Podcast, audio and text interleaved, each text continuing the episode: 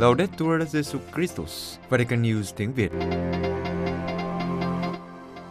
Radio Vatican, Vatican News tiếng Việt. Chương trình phát thanh hàng ngày về các hoạt động của Đức Thánh Cha, tin tức của Tòa Thánh và Giáo hội Hoàn Vũ được phát 7 ngày trên tuần từ Vatican và Roma. Mời quý vị nghe chương trình phát thanh hôm nay, Chủ nhật ngày 25 tháng 6 gồm có Trước hết là bản tin Tiếp đến là lá thư Vatican. và cuối cùng là một bước từng bước truyện công giáo. Bây giờ kính mời quý vị cùng Vũ Tiên và Văn Cương theo dõi tin tức. Đức Thánh Cha nói với các cơ quan viện trợ ở châu Mỹ Latin, hãy đặt Chúa Kitô ở trung tâm. Vatican, Đức Thánh Cha đã gửi sứ điệp đến các tham dự viên của cuộc họp giữa các tổ chức và cơ quan viện trợ của giáo hội ở châu Mỹ Latin. Trong đó, Ngài nhắc nhở họ rằng trung tâm của mọi hành động không chỉ là hiệu quả điều hành hay tấm lòng thiện nguyện vĩ đại, mà còn là tình yêu Thiên Chúa. Trong sứ điệp, Đức Thánh Cha nói rằng châu Mỹ Latin đòi hỏi sự đoàn kết để truyền giáo cho các vùng ngoại vi về địa lý và cuộc sống và để đáp ứng nhu cầu của những người nghèo nhất và bị loại trừ nhất trong xã hội. Đức Thánh Cha cho biết thêm, một trong những nhiệm vụ của Ủy ban là hỗ trợ tài chính cho các dự án truyền giáo, đối phó với các tình huống khẩn cấp và thúc đẩy các hoạt động quan trọng cho giáo hội trong lĩnh vực thuộc thẩm quyền của mình. Ngài lưu ý rằng, trong cuộc cải cách tông hiến Predicate Evangelium, anh em hãy rao giảng tin mừng. Ngài đã chọn duy trì địa vị của Ủy ban trong cơ cấu mới của giáo triều, bảo tồn trực giác mà Đức Pio 12 đã có vào năm 1958 khi Ngài thành lập Ủy ban Giáo hoàng về châu Mỹ Latin, là có thể tin tưởng vào sự hợp tác của một số tổ chức nhân đạo. Mỗi tổ chức có bản chất và sứ mạng riêng, cùng chia sẻ bản sắc công giáo. Đức Thánh Cha nhấn mạnh, tính đặc thù này có nghĩa là các tổ chức này phải phân biệt công việc của họ với công việc của bất kỳ tổ chức nhân đạo thế tục thuần túy nào và dẫn đến nhận thức hàng ngày rằng đức tin Kitô giáo mang lại cho chúng ta sự chắc chắn về tình yêu của Thiên Chúa, vốn hướng dẫn chúng ta và đồng hành với chúng ta theo cách gần gũi và liên tục. Do đó, điều quan trọng, Ngài nói tiếp, không phải là hiệu quả quản lý, điều mà chúng ta hy vọng sẽ rất tốt, hay nỗ lực nhân đạo đơn giản xuất phát từ một trái tim quảng đại, mà là lòng bác ái của Chúa Giêsu Kitô, anh của chúng ta, đấng đã cứu chuộc chúng ta, Chúa Thánh Thần, đấng hướng dẫn giáo hội, kiến tạo sự hiệp thông và hướng nhân loại tới sự sung mãn. Nếu không có điều này, theo Đức Thánh Cha Francisco, tất cả những gì còn lại là chủ nghĩa thực hành, lạnh lùng, với kết quả là bóp nghẹt các tổ chức giáo hội và các thành viên của chúng. Đức Thánh Cha gửi thông điệp an ủi thiếu nữ 17 tuổi mắc bệnh hiểm nghèo. Vatican ngày 23 tháng 6, Đức Thánh Cha đã gửi một thông điệp video cảm động đến Edna, một thiếu nữ 17 tuổi người Bồ Đào Nha đang mắc bệnh hiểm nghèo, sau khi cô viết thư cho ngài để bày tỏ lòng quý mến và nỗi buồn của cô khi không thể tham dự Đại hội Giới Trẻ Thế Giới sắp diễn ra ở Lisbon. Edna 17 tuổi và ý thức được rằng cô sẽ sớm gặp Chúa. Điều này đã được bác sĩ điều trị căn bệnh hiểm nghèo mà cô mắc phải trong 8 năm giải thích cho cô. Cô đã viết cho Đức Thánh Cha với vẻ thanh thản khiến Ngài cảm động. Bác sĩ nói rằng ông không biết khi nào con sẽ gặp Chúa Giêsu, nhưng điều đó sẽ xảy ra sớm thôi. Mặc dù đã đăng ký Đại hội Giới Trẻ Thế Giới ở Lisbon vào tháng 8 tới đây, nhưng Edna không thể hiện diện trực tiếp. Cô bày tỏ mong ước sâu xa được gặp Đức Thánh Cha. Edna viết, khi con biết đại hội sẽ được tổ chức ở Bồ Đào Nha, con rất vui vì mỗi lần con thấy Đức Thánh Cha nói chuyện trên truyền hình, con cảm thấy khỏe khoắn, như thể con không bị bệnh. Điều ngăn cản con tham gia Đại hội Giới Trẻ Thế Giới. Cô nói thêm rằng cô muốn gặp Đức Thánh Cha để có thể nói với Ngài rằng ngày quan trọng như thế nào đối với cô và gia đình cô. Ngay khi đọc những dòng chữ Edna viết từ bệnh viện, Đức Thánh Cha đã quyết định trả lời cô bằng một tin nhắn video dài hơn một phút. Trong đó, Ngài lặp lại từ cảm ơn sáu lần.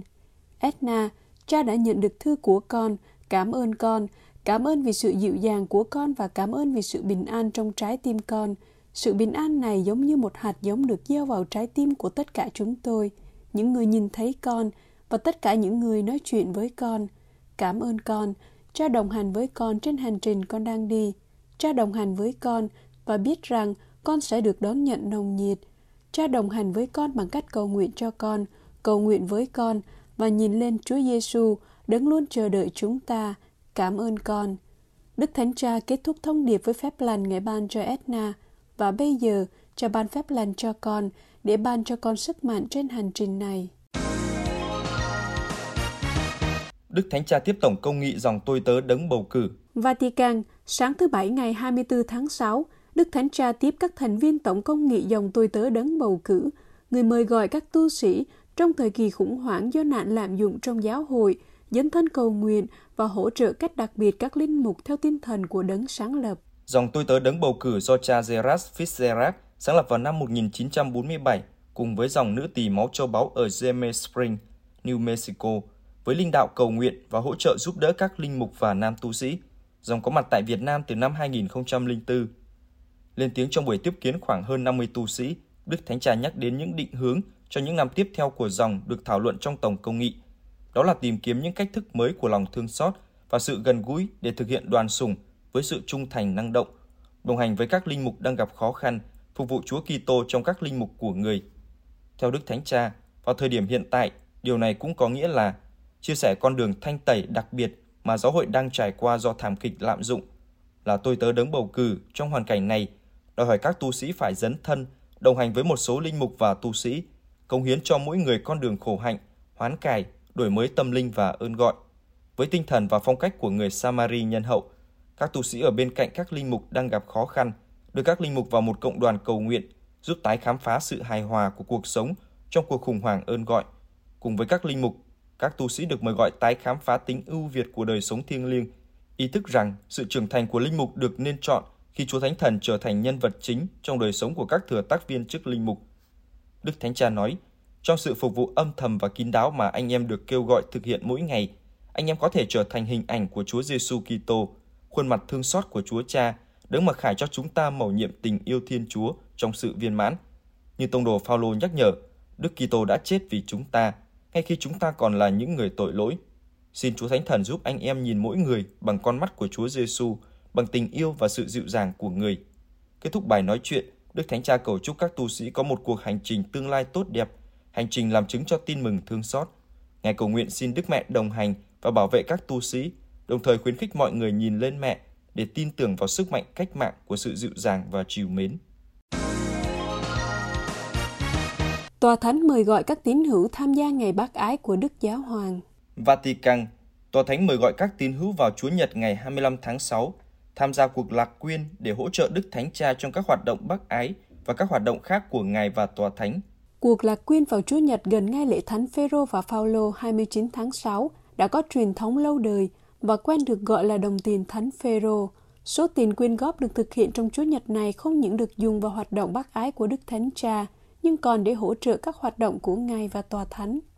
Trong một thông cáo báo chí được đưa ra ngày 23 tháng 6, Phòng báo chí Tòa Thánh giải thích, nhiều lần chúng ta đã nghe nói về các sáng kiến bác ái của Đức Thánh Cha. Đó là một sứ vụ không biên giới, và do các cuộc khủng hoảng, sứ vụ này ngày càng khẩn cấp. Chính nhờ đồng tiền Thánh Phêrô mà Đức Thánh Cha có thể đáp ứng nhu cầu cho những người đang gặp khó khăn. Thông báo cho biết, theo phúc trình được công bố vào tháng 6 năm 2022, nhờ lòng quảng đại của các tín hữu, 157 dự án đã được tài trợ ở 67 quốc gia. Cụ thể, 41,8% cho châu Phi, 23,5% cho châu Mỹ và 25,5% dành cho châu Á. Cũng theo thông báo, đồng tiền Thánh Phêrô là một đóng góp nhỏ nhưng có giá trị biểu tượng lớn. Thực tế, việc làm này biểu lộ cảm thức thuộc về giáo hội và tình yêu, sự tin tưởng dành cho giám mục Roma, người hướng dẫn tất cả các giáo hội địa phương trong tình bác ái. Những người tham gia ngày này không chỉ giúp Đức Thánh Cha trong hoạt động hỗ trợ những người đau khổ, nhưng còn tham gia vào sứ vụ loan báo tin mừng trên khắp thế giới của Ngài và cộng tác để tiếng nói và sứ điệp của Đức Thánh Cha đến được những nơi xa xôi nhất trên trái đất thông qua đài phát thanh, truyền hình và web. Hơn nữa, qua hành động trợ giúp này, các tín hữu còn cộng tác trong việc phục vụ mà Đức Thánh Cha trao cho các giáo hội địa phương qua các bộ của Tòa Thánh và mạng lưới các sứ thần Tòa Thánh, các đại diện của Ngài trên thế giới, hỗ trợ các sáng kiến nhằm thúc đẩy sự phát triển con người toàn diện, giáo dục, hòa bình, công lý và của tình huynh đệ giữa các dân tộc để vũ khí phải im tiếng và các sợi dây đối thoại được thắt lại ở khắp mọi nơi. Cuộc lạc quyên được thực hiện đặc biệt vào Chúa Nhật ngày 25 tháng 6, nhưng mọi người có thể tham gia hỗ trợ Đức Thánh Cha trong suốt năm qua tài khoản ngân hàng của đồng tiền Thánh Phêrô. Giáo hội Công giáo Campuchia tôn kính các vị tử đạo bị Khmer Đỏ sát hại. Phnom Penh, hơn 3.000 người công giáo, gồm các giám mục, linh mục và giáo dân ở Campuchia đã tham dự thánh lễ và sự kiện tưởng nhớ các giáo sĩ tu sĩ và giáo dân bị sát hại dưới chế độ Pol Pot từ năm 1970 đến năm 1977. Dưới chế độ Pol Pot, các tôn giáo không được thực hành đạo từ năm 1975 đến năm 1979. Chế độ này đã sát hại khoảng 2 triệu người Campuchia vì cho rằng họ là những người phản cách mạng. Đối với công giáo, Khmer Đỏ đã sát hại nhiều giáo dân, giáo lý viên và các nhà truyền giáo là thành viên của Hội Thừa Sai Paris của Campuchia và những vị đến từ Việt Nam và Pháp. Vào năm 2015, Giáo hội Campuchia đã mở giai đoạn cấp giáo phận tiến trình phong chân phước cho đức cha Joseph Mas Salas. Vào năm 2015, Giáo hội Campuchia đã mở giai đoạn cấp giáo phận tiến trình phong chân phước cho đức cha Joseph Kermas Salas và 34 vị tử đạo khác đã bị giết trong thời Khmer Đỏ. Đức cha Salas và các vị tử đạo khác đã bị giết trong khoảng thời gian từ năm 1970 đến 1977 trong cuộc bách hại công giáo của chế độ này. Cha Paul, cáo thỉnh viên án phong Trần phước và giám đốc hội thừa Sai Paris tại Lào và Campuchia cho biết, nhờ sự công tác của một số người, giáo hội đang chuẩn bị thủ tục, thu thập lời chứng, bằng chứng và biên soạn các tài liệu để trình lên tòa thánh.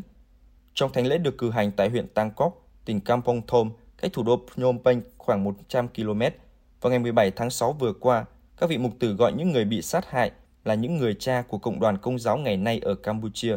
Đức cha Oliver, giám quản tông tòa của Phnom Penh nói, chứng tá của các vị từ đạo hướng dẫn chúng ta trên con đường. Ngài cho biết tình hình đã được cải thiện rất nhiều kể từ khi chấm dứt các hành động tàn bạo của Khmer Đỏ. Đức cha nói, hoàn cảnh ngày nay rất khác. Giáo hội được tái sinh với khoảng 23.000 tín hữu và một số cộng đoàn rất trẻ. Hầu hết được thành lập bởi những người mới đón nhận đức tin Kitô giáo. Chúa đồng hành với chúng tôi và chúng tôi luôn nhìn về tương lai đầy hy vọng. Trong dịp này, một số cổ vật từ thời Đức cha Salas được các tín hữu cất giữ cũng được trưng bày. Trong số đó có thánh giá đeo trước ngực và một số đồ dùng của Đức cha. Thánh giá này được trao cho Đức cha Salas vào ngày 14 tháng 4 năm 1975, chỉ 3 ngày trước khi Pol Pot bắt đầu tiến hành cuộc khủng bố Khmer Đỏ ở Campuchia. Đại hội Giới Trẻ Thế giới Lisbon giới thiệu thiết kế của bàn thờ trung tâm nơi Đức Thánh Cha cử hành thánh lễ. Lisbon, Ban tổ chức Đại hội Giới Trẻ Thế giới Lisbon 2023 đã trình bày thiết kế bàn thờ chính nơi Đức Thánh Cha Francisco sẽ chủ sự các thánh lễ chính và các sự kiện chính của Đại hội Giới Trẻ Thế giới Lisbon từ ngày mùng 1 đến mùng 6 tháng 8 tới đây. Bàn thờ trên lễ đài được xây dựng trong công viên Eduardo 7, nơi sẽ cử hành thánh lễ khai mạc, chào đón Đức Thánh Cha Francisco và đàn thánh giá. Công trình được thiết kế bởi kiến trúc sư Joan Matos, sẽ rộng 40 m và cao 24 m, với tổng diện tích là 430 m vuông. Bàn thờ sẽ có một cây thánh giá, một hình Đức Mẹ và sẽ được trang trí bằng các yếu tố tự nhiên. Ban tổ chức cũng nhắc lại rằng vào năm 1982, hai năm trước khi thành lập Ngày Giới Trẻ Thế Giới vào năm 1984, Thánh giáo hoàng Gioan Phaolô II đã cử hành thánh lễ với nửa triệu bạn trẻ Bồ Đào Nha ngay tại đó, trong công viên Eduardo VII. Mặc dù ý nghĩa của thiết kế và các yếu tố của bàn thờ vẫn chưa được tiết lộ, ban tổ chức xác định rằng những gì họ đã chia sẻ là sự tái tạo kỹ thuật số của cấu trúc. Họ cho biết thêm, việc sử dụng màu trắng là phổ biến trong toàn bộ lễ đài và bàn thờ để có thể sử dụng các hình chiếu và ánh sáng. Quý vị vừa theo dõi bản tin ngày 25 tháng 6 của Vatican News tiếng Việt. Vatican News tiếng Việt Chuyên mục Lá thư Vatican. Điểm qua vài phản ứng về tài liệu làm việc Thượng Hội đồng Giám mục về hiệp hành.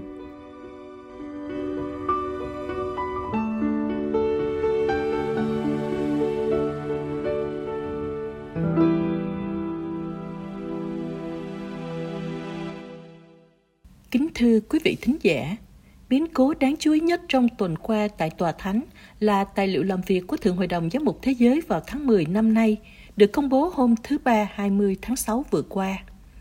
Văn kiện này đã tạo nên nhiều phản ứng phấn khởi, chào mừng, lo âu và phê bình trong dư luận công giáo.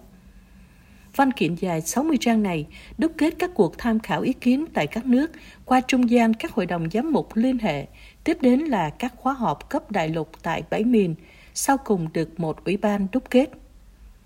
Dư luận đặc biệt chú ý đến những điểm nóng đã được nói đến nơi nhiều giáo hội địa phương, nhất là nơi giới công giáo Âu Mỹ và mạnh nhất ở Đức với con đường công nghị bắt đầu từ năm 2019, cũng như đã được Đức Thánh Cha nhắc đến trong tiến trình cải tổ giáo triều Roma.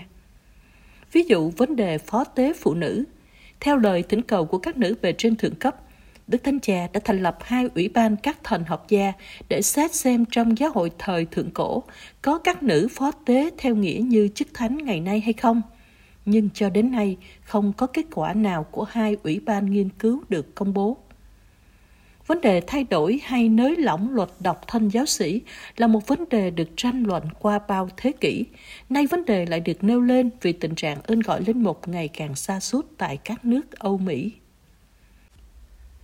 Vấn đề tản quyền từ trung ương về địa phương được coi là có tầm quan trọng đặc biệt, dành nhiều thẩm quyền hơn cho các giám mục và các hội đồng giám mục, kể cả để các cơ quan này có thẩm quyền về đạo lý tới một mức độ nào đó.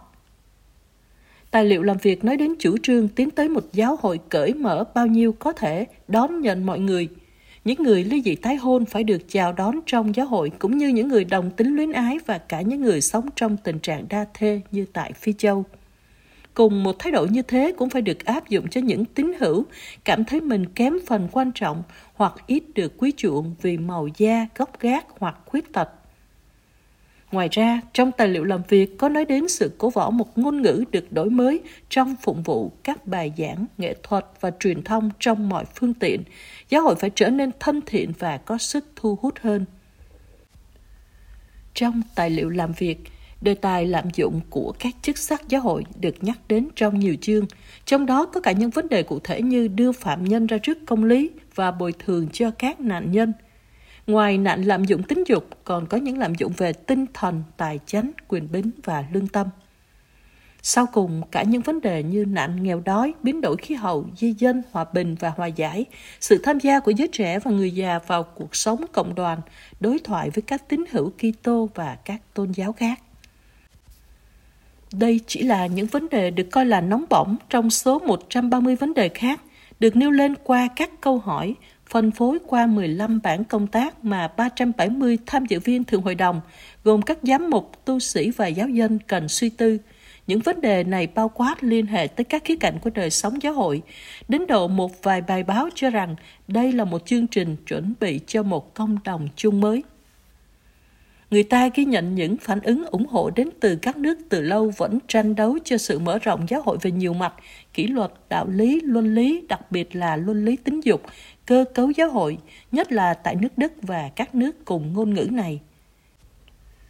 Như Đức cha Georg Bechin, Chủ tịch Hội đồng Giám mục Đức, tuyên bố Ngài cảm thấy phấn khởi và được khích lệ vì tài liệu làm việc này, vì văn kiện cũng đề cập đến những vấn đề mà con đường công nghị do công giáo Đức bàn đến và tìm cách giải quyết từ 4 năm nay. Báo Le Figaro thuộc khuynh hướng hữu phái ở Pháp thì trình bày tài liệu làm việc với một sắc thái có phần lo lắng – Ký giả Jean-Marie Genoa nhận xét rằng, tài liệu làm việc muốn lật đổ phẩm trật của giáo hội để đề cao các tín hữu giáo dân, trong đó có phụ nữ. Ít khi giáo hội công giáo bị đặt lại vấn đề như thế. Văn kiện đề nghị một phương pháp mới, theo đó tập thể đưa ra các quyết định. Những biện pháp đó chưa được chấp nhận, nhưng chúng là kết quả của một cuộc tham khảo ý kiến các tín hữu công giáo toàn cầu. Tác giả bài báo cho rằng Đối với Đức Giáo Hoàng Francisco, vấn đề ở đây là lợi dụng những hậu quả tai hại do cuộc khủng hoảng lạm dụng tính dục của một thiểu số linh mục để giải tỏa phẩm trật quyền bính trong giáo hội, không phải đi từ thượng đỉnh nữa, nhưng từ dân chúa, nghĩa là từ những giáo dân hạ tầng, họ có quyền trong tư cách họ có phẩm giá là những người đã chịu phép rửa để bài trừ nạn giáo sĩ trị, hầu canh tân việc loan báo tin mừng. Trong khi từ ngữ giáo hội công giáo chỉ được dùng 10 lần trong văn bản, thì từ giáo hội hiệp hành được dùng đến 110 lần trong tài liệu làm việc. Các cuộc điều tra không gây ngạc nhiên, chúng phản ánh tất cả những điểm nhấn của triều đại Đức Francisco. Chỗ đứng thứ nhất được dành cho những người nghèo. Trong giáo hội hiệp hành, những người nghèo, tức là những người sống trong nghèo đói và bị loại trừ về mặt xã hội, chiếm chỗ đứng trung tâm. Các linh mục và giám mục bị văn kiện của Vatican đặt vào hàng các bị cáo. Văn kiện tuy tỏ ra quý chuộng Hồng Ân linh mục thừa tác, nhưng nêu bật một ước muốn sâu xa đổi mới Hồng Ân này trong một viễn tượng hiệp hành. Các linh mục tận hiến cả cuộc đời bị coi là những người xa lạ với cuộc sống và nhu cầu của dân chúng và họ thường đóng khung trong lĩnh vực phụng vụ bí tích. Các giám mục được yêu cầu đừng coi sự tham gia của mọi người như một đe dọa cho sứ vụ cai trị của các vị, nhưng cần phải xét lại phương thức quyết định của các vị một cách minh bạch hơn. Văn kiện cũng nhấn mạnh cần dạy phương thức này ngay từ chủng viện để các linh mục giám mục không chiếm vị thế trỗi vượt nhưng vun trồng thái độ phục vụ các tín hữu. Nơi trọng tâm của phương pháp này được coi là một cuộc trao đổi trong thần khí. Cũng có người có thái độ phủ nhận quyết liệt hơn, ví dụ như Đức Hồng Y Raymond Burke, người Mỹ, 75 tuổi, nguyên chủ tịch tối cao pháp viện của tòa thánh, ngài phê bình Thượng hội đồng giám mục về hiệp hành. Trong cuộc phỏng vấn dành cho đài truyền hình Lời Vĩnh Cửu ở Mỹ, Đức Hồng Y nói rằng ngoài những toan tính rõ ràng muốn thay đổi giáo huấn về tính dục và luân lý của giáo hội, vấn đề với Thượng Hội đồng về hiệp hành là các Hồng Y lãnh đạo công nghị này không xác định được một cách rõ ràng ý nghĩa của hiệp hành. Chắc chắn nó không phải là một dấu hiệu của giáo hội. Các dấu hiệu của giáo hội là duy nhất, thánh thiện, công giáo và tông truyền. Cũng có bài báo nêu cùng nhận xét như Đức Hồng Y Burke và nhận xét rằng trong tài liệu làm việc từ synodalita tiếng Ý hay synodality tiếng Anh, hiệp hành hay đồng hành được nhắc đến gần 40 lần nhưng không hề được định nghĩa rõ ràng và hầu hết chỉ được mô tả một cách mơ hồ. Tuy rằng từ này thường được nói về một lối sống và hành động, quản trị trong tinh thần cộng tác và tham khảo ý kiến giữa mọi phần tử của giáo hội, giáo sĩ và giáo dân cùng tham gia vào việc đi tới những quyết định về cuộc sống và sứ mạng của giáo hội. Hãng tin Công giáo Áo cho biết trong cuộc phỏng vấn dành cho tạp chí Herder Correspondent ở Đức, đức cha Erwin Reuler, 83 tuổi, nguyên giám mục thừa sai tại Singu bên Brazil, tỏ ra không tin tưởng lắm nơi Thượng Hội đồng Giám mục vào tháng 10 tới đây và e rằng công nghị này cũng sẽ kết thúc như Thượng Hội đồng Giám mục khóa đặc biệt về miền Amazon hồi năm 2019.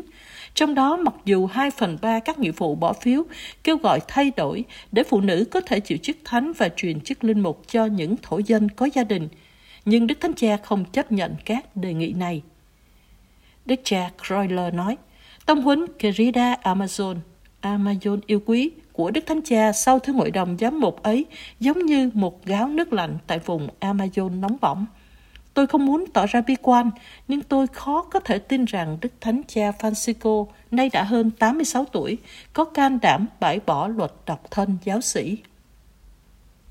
Trong bối cảnh những tranh luận trên đây, Đức hội Y Mario Craig, Tổng thư ký Thượng hội đồng giám mục nhắc nhở rằng tài liệu làm việc mới công bố không phải là một văn kiện huấn quyền của hội thánh, nhưng chỉ là đúc kết các vấn đề đã được nêu lên trong các cuộc tham khảo ý kiến. Khóa họp vào tháng 10 năm nay chỉ nhắm đào sâu vấn đề qua các cuộc thảo luận và khóa tháng 10 năm tới 2024 mới đi tới các đề nghị để sau đó đệ lên Đức Thánh Cha.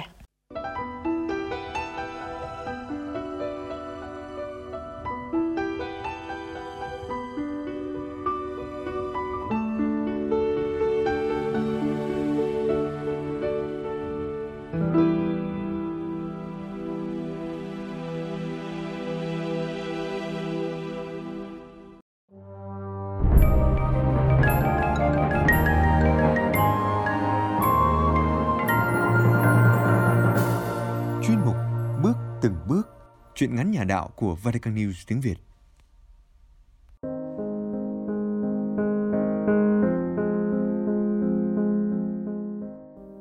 Truyện ngắn Nhặt tiền của tác giả Nguyễn Thị Bích Ái trích trong tập sao một đồng số 7 Người đọc Mộng Phi do Vatican News tiếng Việt thực hiện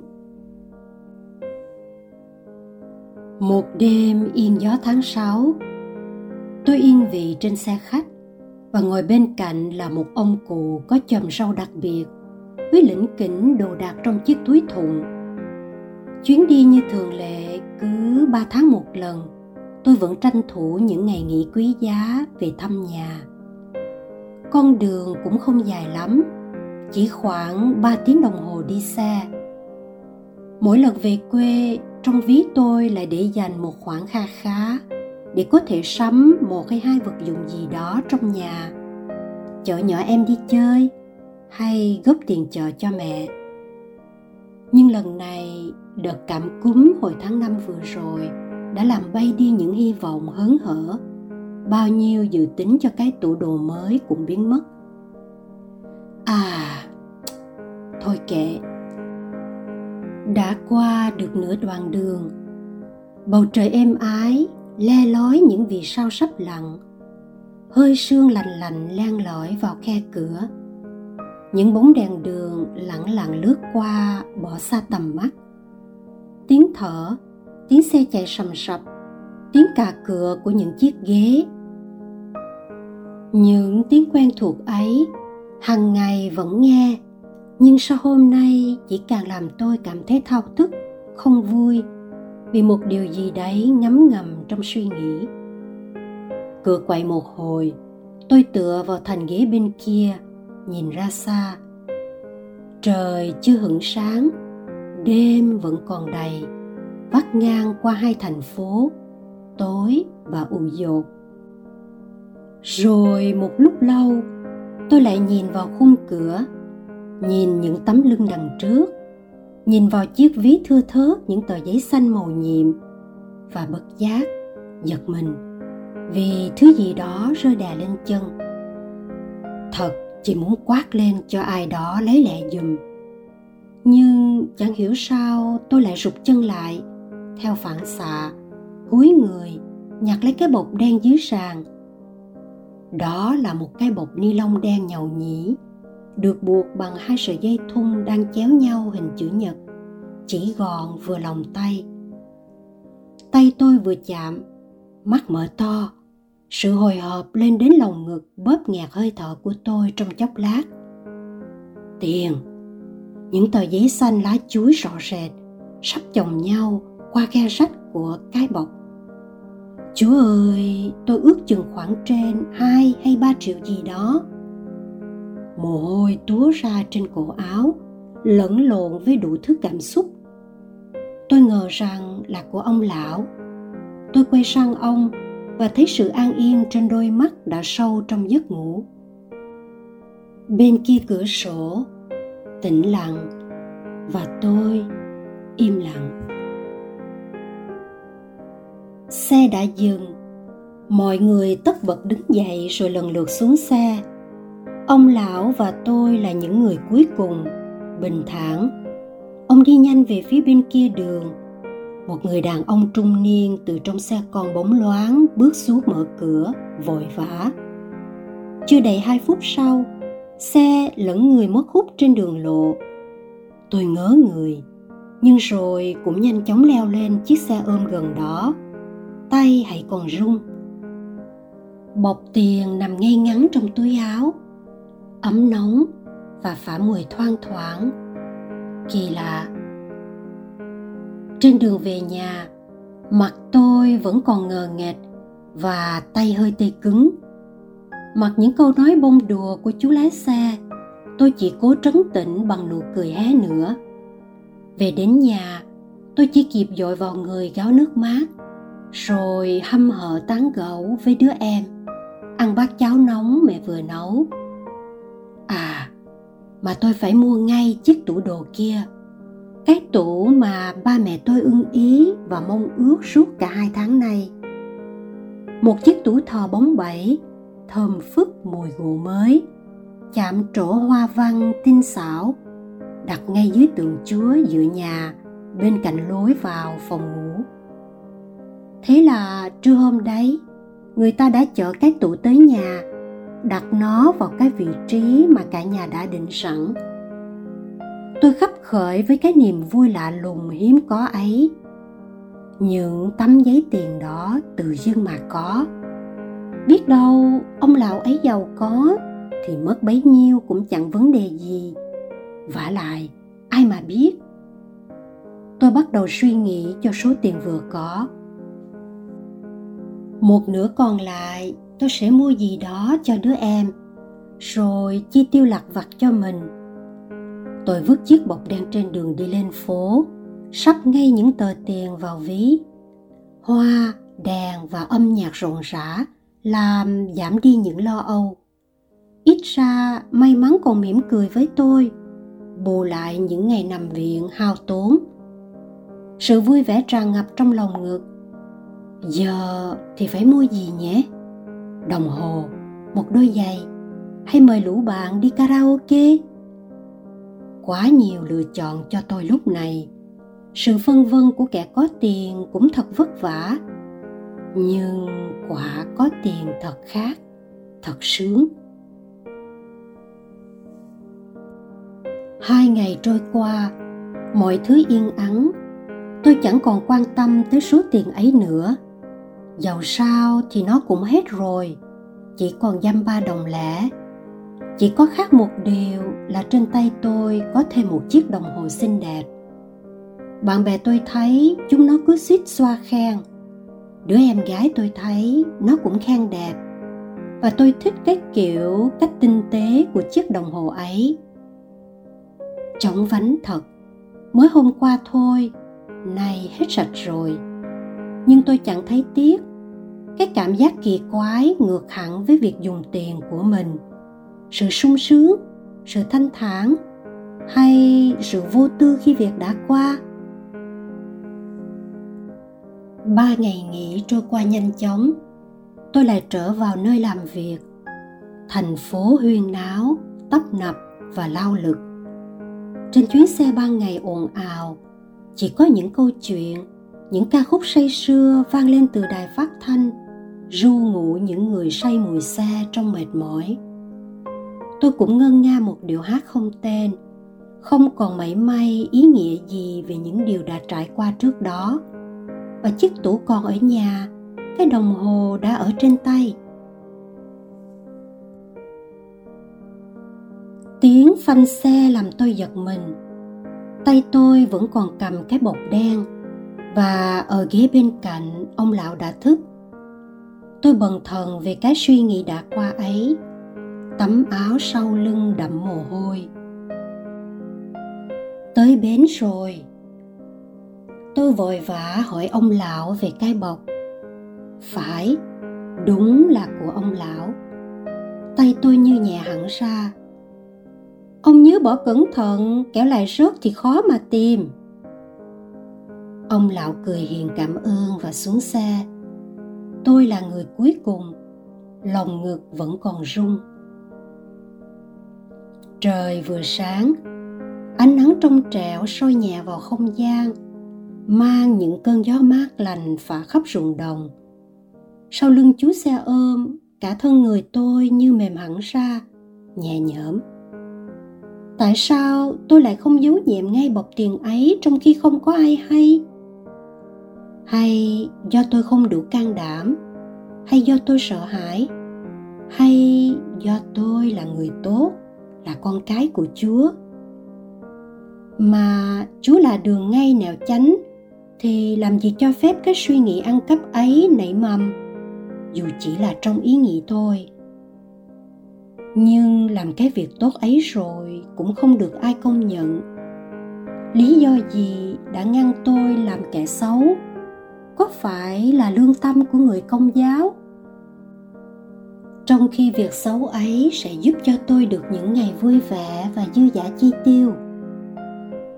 Này cháu, cho chú xin tiền xe. Giọng nói thúc giục của chú lái xe làm tôi tỉnh lại. Mở chiếc ví lép kẹp, tôi gửi chú những đồng tiền xứng đáng mẹ mẹ ơi, con về rồi đây nè. Tôi hí hửng cười toe chạy lại chỗ mẹ đang trồng rau. Chuyện nhặt tiền cứ như giấc mộng thoảng qua, và lương tâm tôi đang thật thanh thản, bình an bên gia đình của mình.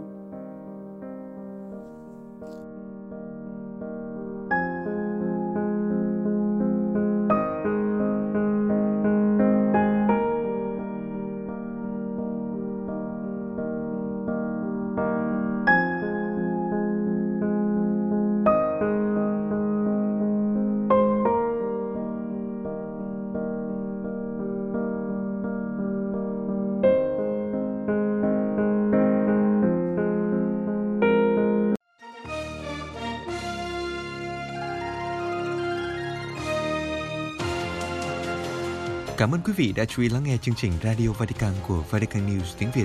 Xin Thiên Chúa chúc lành cho quý vị và toàn gia quyến. Laudetur Jesu Christus, ngợi khen Chúa Giêsu Kitô.